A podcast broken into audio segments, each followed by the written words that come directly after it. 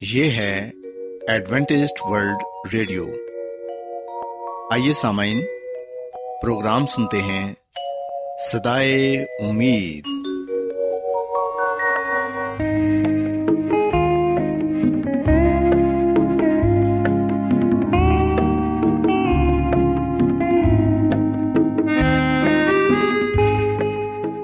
سامعین، پروگرام سدائے امید کے ساتھ میں آپ کی میزبان فرا سلیم اور صادق عبداللہ خان آپ کی خدمت میں حاضر ہیں۔ ہماری طرف سے آپ تمام سامعین کی خدمت میں آداب۔ سامعین امید کرتے ہیں کہ آپ سب خدا تعالی کے فضل و کرم سے خیریت سے ہیں۔ اور ہماری یہ دعا ہے کہ آپ جہاں کہیں بھی رہیں خدا مند خدا آپ کے ساتھ ہوں اور آپ کی حفاظت اور رہنمائی کریں۔ سامعین اس سے پہلے کہ آج کے پروگرام کو شروع کیا جائے آئیے پہلے پروگرام کی تفصیل سن لیں۔ پروگرام کا آغاز ایک گیت سے ہوگا اور اس کے بعد بچوں کے لیے بائبل کہانی پیش کی جائے گی۔ اور سمن پروگرام کے آخر میں خدا تعالی کے پاکلام سے پیغام پیش کیا جائے گا۔ تو سمن، آئیے آغاز اس خوبصورت گیت سے کرتے ہیں۔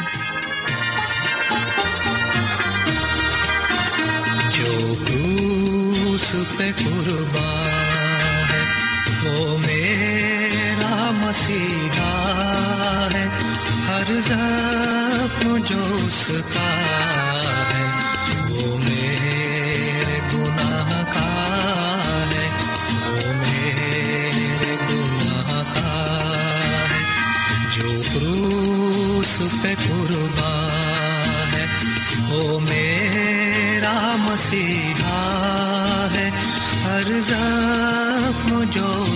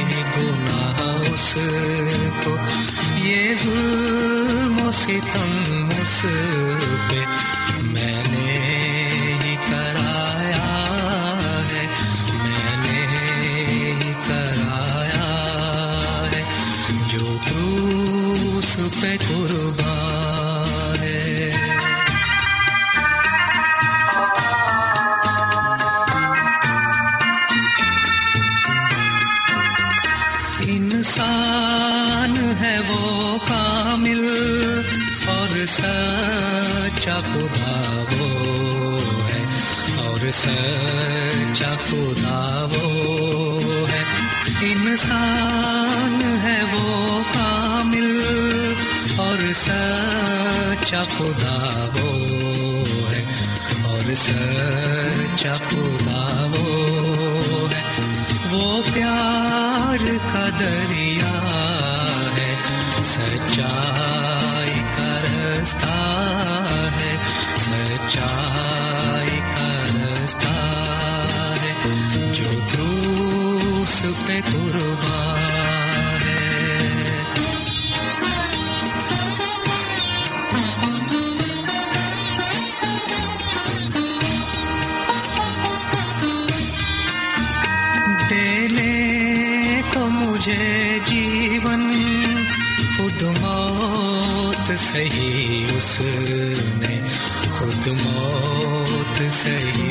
اس نے دینے کو مجھے جیون خود موت سہی اس نے خود موت سہی اس نے کیا خوب ہے قربانی، کیا پیار انوکھا ہے، کیا پیار پہ قربان ہے۔ وہ میرا مسیحا ہے۔ ہر زخم جو اس کا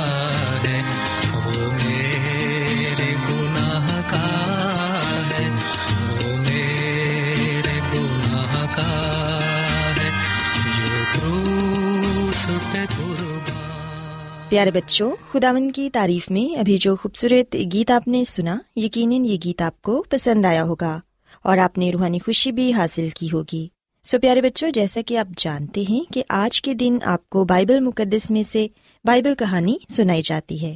سو آج میں آپ کو بائبل مقدس میں سے حضرت ابراہم کی آزمائش کے متعلق بتاؤں گی کہ جب خدا مند خدا نے انہیں یہ کہا کہ وہ اپنے اکلوتے بیٹے اظہاق کو قربان کر دیں تو اس وقت انہوں نے کیا کیا؟ پیارے بچوں، یہ کہانی ہمیں کلام مقدس میں پیدائش کی کتاب، اس کے بائیسویں باب میں پڑھنے کو ملتی ہے۔ بائبل مقدس میں لکھا ہے کہ حضرت اظہاق حضرت ابراہم کے اکلوتے بیٹے تھے اور حضرت ابراہم اپنے بیٹے سے بڑی محبت کرتے تھے، کیونکہ یہ بیٹا انہیں بڑے سالوں کے بعد ملا تھا۔ اور اب جبکہ حضرت اظہاق پل بڑھ کر جوان ہو چکے تھے، تو اس وقت خدا مند خدا نے حضرت ابراہم سے یہ کہا کہ وہ اپنے اکلوتے بیٹے کو قربان کر دیں۔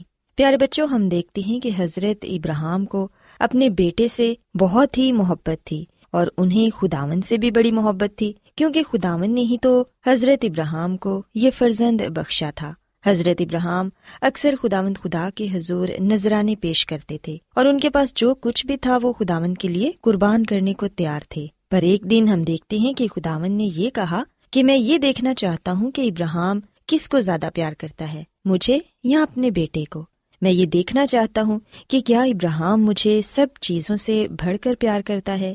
پیارے بچوں، پھر ایسا ہوا کہ اسی رات خداون نے ابراہم کو بلایا اور ابراہم نے فوراً جاگ کر کہا، اے خداون خدا، میں حاضر ہوں۔ اور پیارے بچوں، خداون نے ابراہم سے کہا، اے ابراہم، تجھے اپنا بیٹا میرے نام پر قربان کرنا ہوگا اور تجھے موریا کے پہاڑ پر یہ قربانی دینی ہوگی۔ پیارے بچوں، خداوند خدا کا یہ حکم سن کر حضرت ابراہم بہت گھبرا گئے۔ وہ بہت پریشان ہو گئے اور سوچنے لگے کہ خداون نے تو یہ وعدہ کیا تھا کہ اظہاق اس سرزمین پر زندہ رہے گا اور ایک بہت بڑی قوم کا باپ کہلائے گا۔ اور اب یہ کیسے ممکن ہوگا؟ اگر میں اسے قربان کر دوں گا تو۔ پیارے بچوں، ہم دیکھتے ہیں کہ خداوند خدا نے حضرت ابراہم کو یہ حکم دیا تھا اور حضرت ابراہم کے لیے اس کی تابیداری نہایت ہی ضروری تھی۔ وہ رات ان کے لیے بڑی مشکل سے گزری۔ ساری رات ایک ہی خیال انہیں ستاتا رہا کہ وہ خداوند کا حکم کیسے مانے۔ وہ اس قدر اداس تھے اور یہ سوچ رہے تھے کہ اگر میں نے خداوند خدا کا حکم مانا تو مجھ سے یہ بچہ چھن جائے گا۔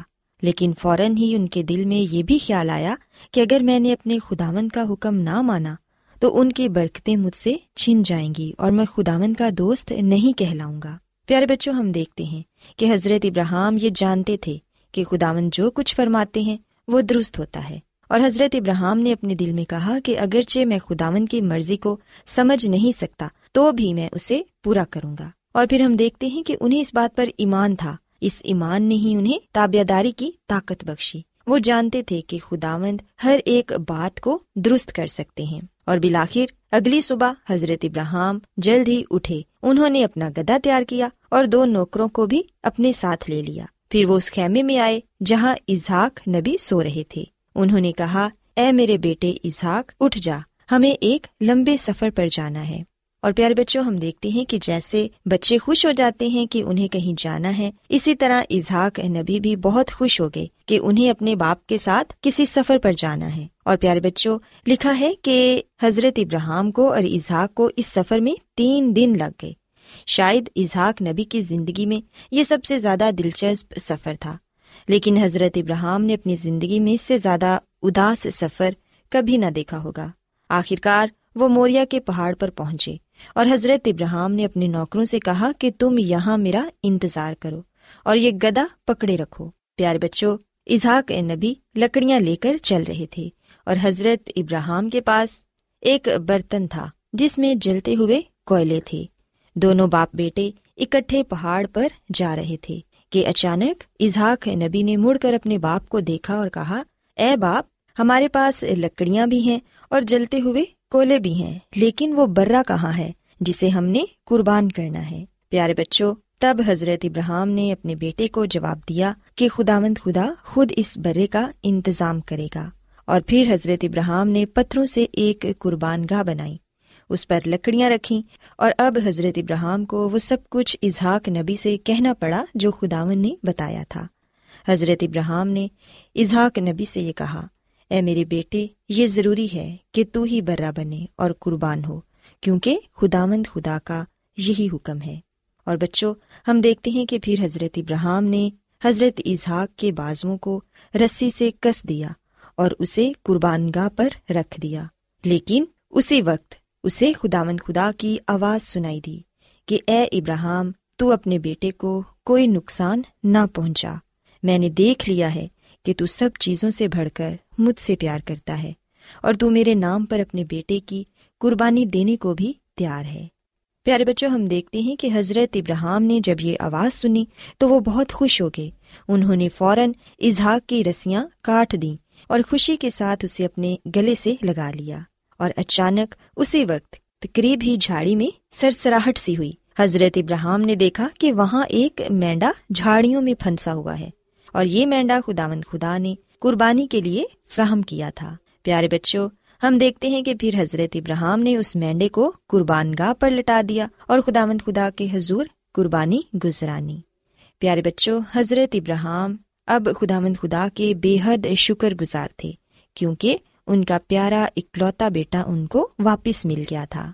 سو ہم دیکھتے ہیں کہ حضرت ابراہم نے یہ ثابت کر دیا کہ وہ خدا مند خدا سے بے حد پیار کرتے ہیں۔ پیارے بچوں، یاد رکھیں کہ اس واقعے کے ہزاروں سال بعد ایک اور باپ نے بھی اپنے بیٹے کی قربانی دی، پر اب کسی نے بھی اس قربانی کو روک دینے کا حکم نہ دیا۔ یہ بیٹا یقیناً ایک برا بنا، اور وہ باپ خود خدا تھے، جس نے ہمیں اتنا پیار کیا کہ اس نے ہمارے لیے اپنا اکلوتا بیٹا قربان کر دیا۔ سو بچوں، یاد رکھیں کہ یہ بیٹا خداوند مسیح تھا، جو ہمارے گناہوں کو اٹھائے ہوئے سلیب پر چڑھ گیا اور وہ ہمارے لیے برا بنا تاکہ ہم بچ جائیں۔ سو بچوں، ہمیں یہ چاہیے کہ ہم اپنی زندگیوں کو خدا مند خدا کے سپرد کریں، انہیں اپنا نجات دہندہ تسلیم کریں، کیونکہ انہوں نے ہمارے گناہوں کی خاطر اپنی جان دی تاکہ ہم بچائے جائیں۔ سو میں امید کرتی ہوں کہ آپ کو آج کی بائبل کہانی پسند آئی ہوگی۔ میری یہ دعا ہے کہ خدا مند خدا آپ کے ساتھ ہوں اور آپ سب کو اپنی ڈھیروں برکتوں سے نوازیں۔ کیا آپ بائبل کی مقدس پیشن گوئیوں اور نبوتوں کے سربستہ رازوں کو معلوم کرنا پسند کریں گے؟ کیا آپ دنیا کے ایسے رجحانات کے باعث پریشان ہیں جو گہری طریقے کا اشارہ دیتے ہیں؟ ایڈوینٹسڈ ورلڈ ریڈیو سنتے رہیے جو آپ سب کے لیے صدائے امید ہے۔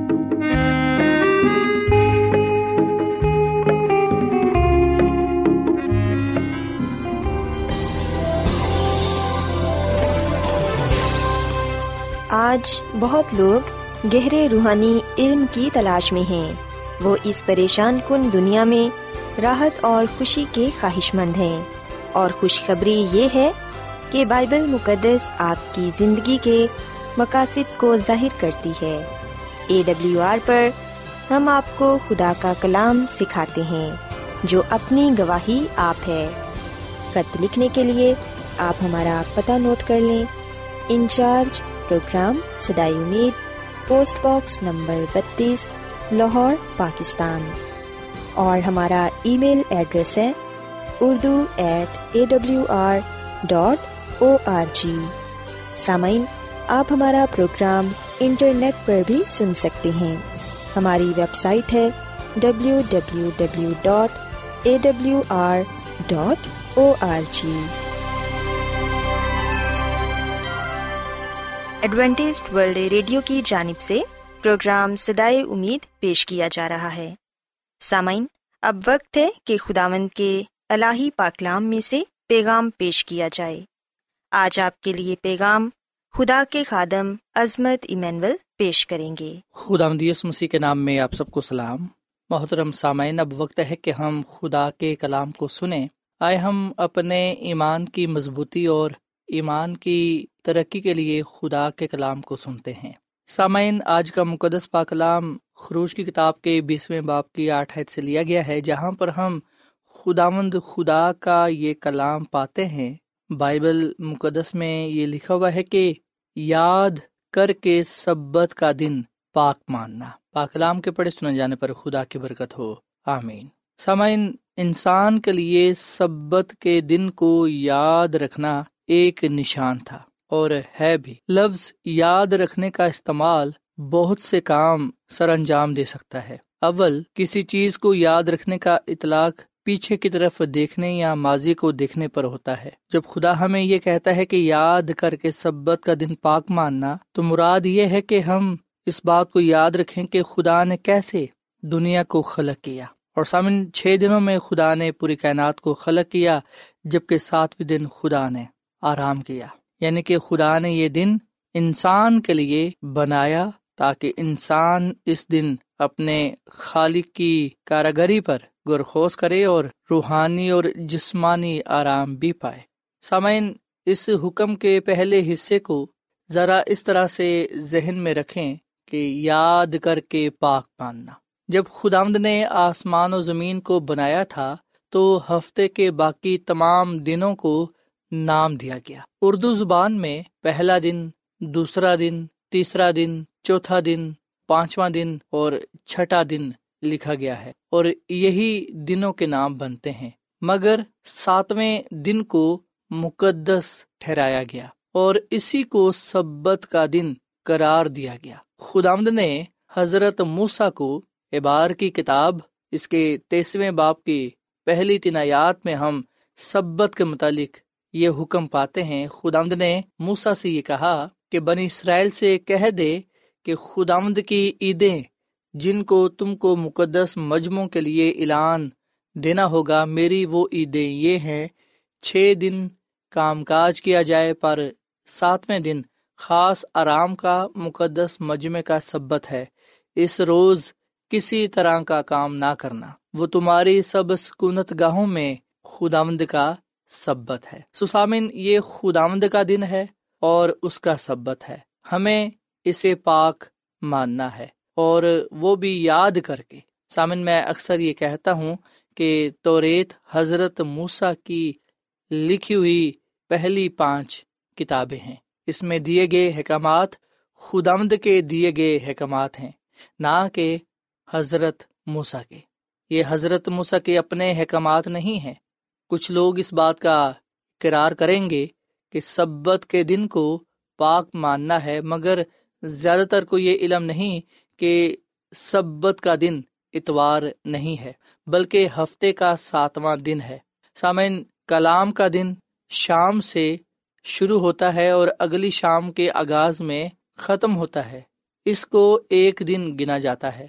سو اس لیے یاد رکھیے گا کلام مقدس کے مطابق، سبت کا دن ہمارے کیلنڈر کے مطابق جمعے کی شام سے شروع ہوتا ہے اور ہفتے کی شام کو ختم ہوتا ہے۔ سبت کا دن کبھی بھی اتوار نہیں تھا اور نہ ہی کبھی آگے اتوار ہوگا۔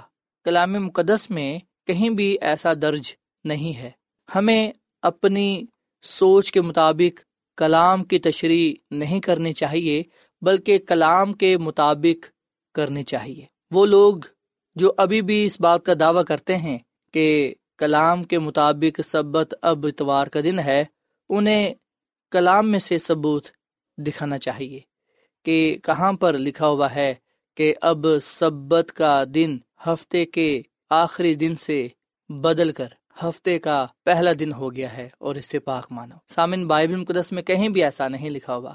ہم لکھتے ہیں کہ خداوند اپنے کلام میں سختی سے منع کرتے ہیں کہ ہم اس کے حکموں کو نہ بدلیں۔ استثنا کی کتاب کے دو باپ کی چارت میں ایسا لکھا ہوا ہے کہ جس بات کا میں نے تم کو حکم دیتا ہوں، اس میں نہ تو کچھ بڑھانا، نہ کچھ گھٹانا، تاکہ تم خداوند اپنے خدا کے حکام کو جو میں تم کو بتاتا ہوں مان سکو۔ سسامین، حضرت موسا کی شریعت ہمیں حضرت موسا کی زبانی ملی ہے، اس لیے اسے موسوی شریعت کہتے ہیں۔ مگر اس میں درج حکمات خداوند کے دیے ہوئے حکمات ہیں۔ خداوند نے واحد سبت کے حکم کو یاد کر کے پاک ماننے کو کہا ہے۔ سامن کبھی آپ نے سوچا ہے کہ اگر آپ اتوار کو سبت کا دن پاک مان رہے ہیں تو شاید آپ غلطی پر ہیں۔ کیونکہ کلام مقدس میں کہیں ایسا نہیں لکھا ہوا۔ جس طرح سے بتایا جاتا ہے، یاد رکھیں،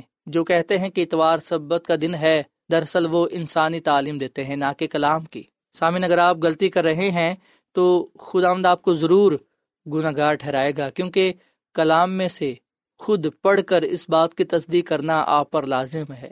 کلام مقدس میں ہمیں صرف یہ بتایا گیا ہے کہ سبت ہفتے کا دن ہے، ساتواں دن ہے اور یہ خدا آمد خدا کا دن ہے۔ اور سامن سبت کو قائم رکھنے والا خدا ہی ہے جو پشت دار پشت رہے گا۔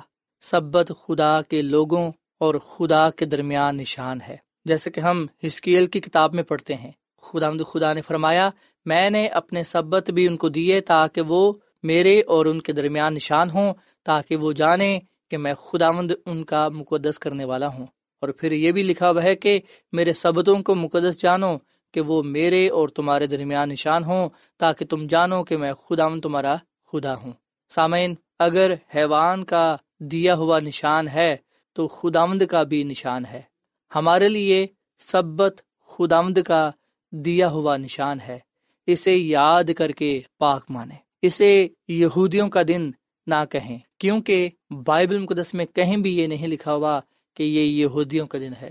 پر بائبل مقدس میں یہ ضرور لکھا ہے کہ یہ خداوند تیرے خدا کا دن ہے۔ سامعین، جب ہم اسے یاد کر کے پاک مانتے ہیں، تو یاد رکھیں، ہم خدا سے برکت بھی پاتے ہیں۔ یہ سائے نبی کی کتاب کے اٹھاون باپ کی تیرہویں اور چودہویں میں یوں لکھا ہے، اگر تو سبت کے روز اپنے پاؤں روکے رکھے اور میرے مقدس دن میں اپنی خوشی کا طالب نہ ہو اور سبت کو راحت اور خدامد کا مقدس اور موزم کہے اور اس کی تعظیم کرے، اپنا کاروبار نہ کرے اور اپنی خوشی اور بے فائدہ باتوں سے دستبردار رہے، تب تو خدامد میں مسرور ہوگا اور میں تجھے دنیا کی بلندیوں پر لے چلوں گا اور میں تجھے تیرے باپ یعقوب کی میراث سے کھلاؤں گا، کیونکہ خدا ہی کے منہ سے یہ ارشاد ہوا ہے۔ سسامین، خدا نے خود ہم سے برکت دینے کا وعدہ کیا ہے۔ برکت اس صورت میں ملے گی جب ہم یاد کر کے سبت کے دن کو پاک مانیں گے۔ جو لوگ سبت کے دن کو پاک مانتے ہیں، بائبل مقدس بیان کرتی ہے کہ وہ خدا کے لوگ ہیں، کیونکہ وہ خدا کے حکموں کو مانتے ہیں۔ سسامن جو شخص سبت کو یاد رکھتا اور مانتا ہے، اس کے لیے سبت کے مالک کے طرف سے وعدہ ہے اور برکت بھی ہے، اور خدا پھر اسے عہد کے رشتے میں قائم رکھتا ہے۔ وہ خدا میں قائم رہتا ہے۔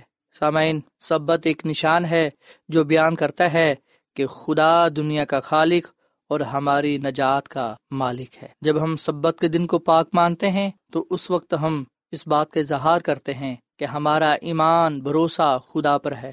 ہم خدا سے محبت کرتے ہیں اور اس کے حکموں پر عمل کرتے ہیں۔ آئیے سامن ہم آج اپنی زندگیوں پر غور و خوص کریں۔ آج ہم اس بات کو دیکھیں کہ کیا میں خدا کے دن کو جو سبت کا دن ہے، جو ہفتے کا دن ہے، جو ساتواں دن ہے، اسے پاک مان رہا ہوں۔ اگر مان رہا ہوں تو یہ بہت ہی اچھی بات ہے۔ ہم اور مضبوط خود آمد کے ساتھ ہوں اور خود آمد کے ساتھ پیوستہ ہوں۔ اور زیادہ خدا کے ساتھ وفادار ہوں۔ اور اگر ہم نہیں مانتے یا اگر ہم کسی اور دن کو سبت مان رہے ہیں، تو پھر یاد رکھیں ہم غلطی پر ہیں۔ آئے ہم اس غلطی کو سدھاریں۔ ہم جیسا کہ آج خدا کے کلام میں سے اس بات کو جان گئے ہیں، ہم نے اس بات کی سچائی کو سمجھ لیا ہے کہ سبت خدا کا دن ہے۔ خدا نے یہ دن دیا ہے۔ خدا نے یہ دن انسان کے لیے بنایا ہے۔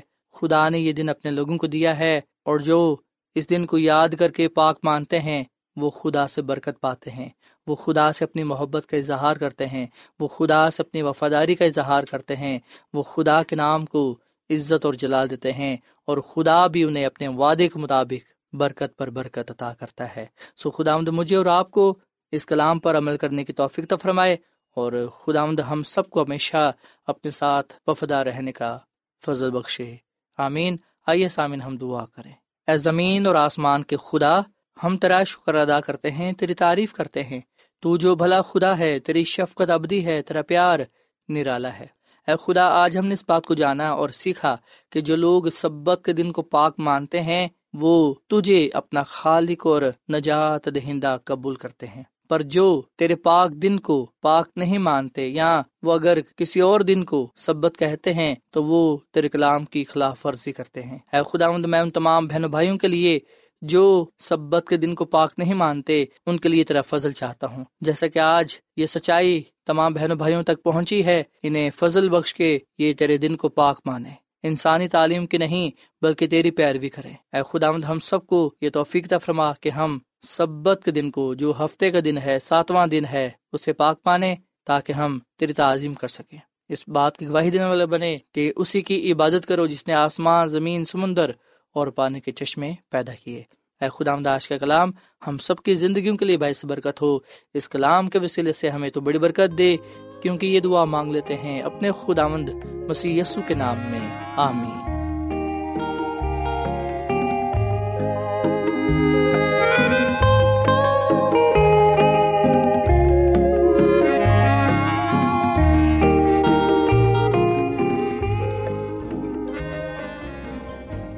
روزانہ ایڈوینٹسٹ ورلڈ ریڈیو چوبیس گھنٹے کا پروگرام جنوبی ایشیا کے لیے اردو، انگریزی، پنجابی، پشتو، سندھی اور بہت سی زبانوں میں پیش کرتا ہے۔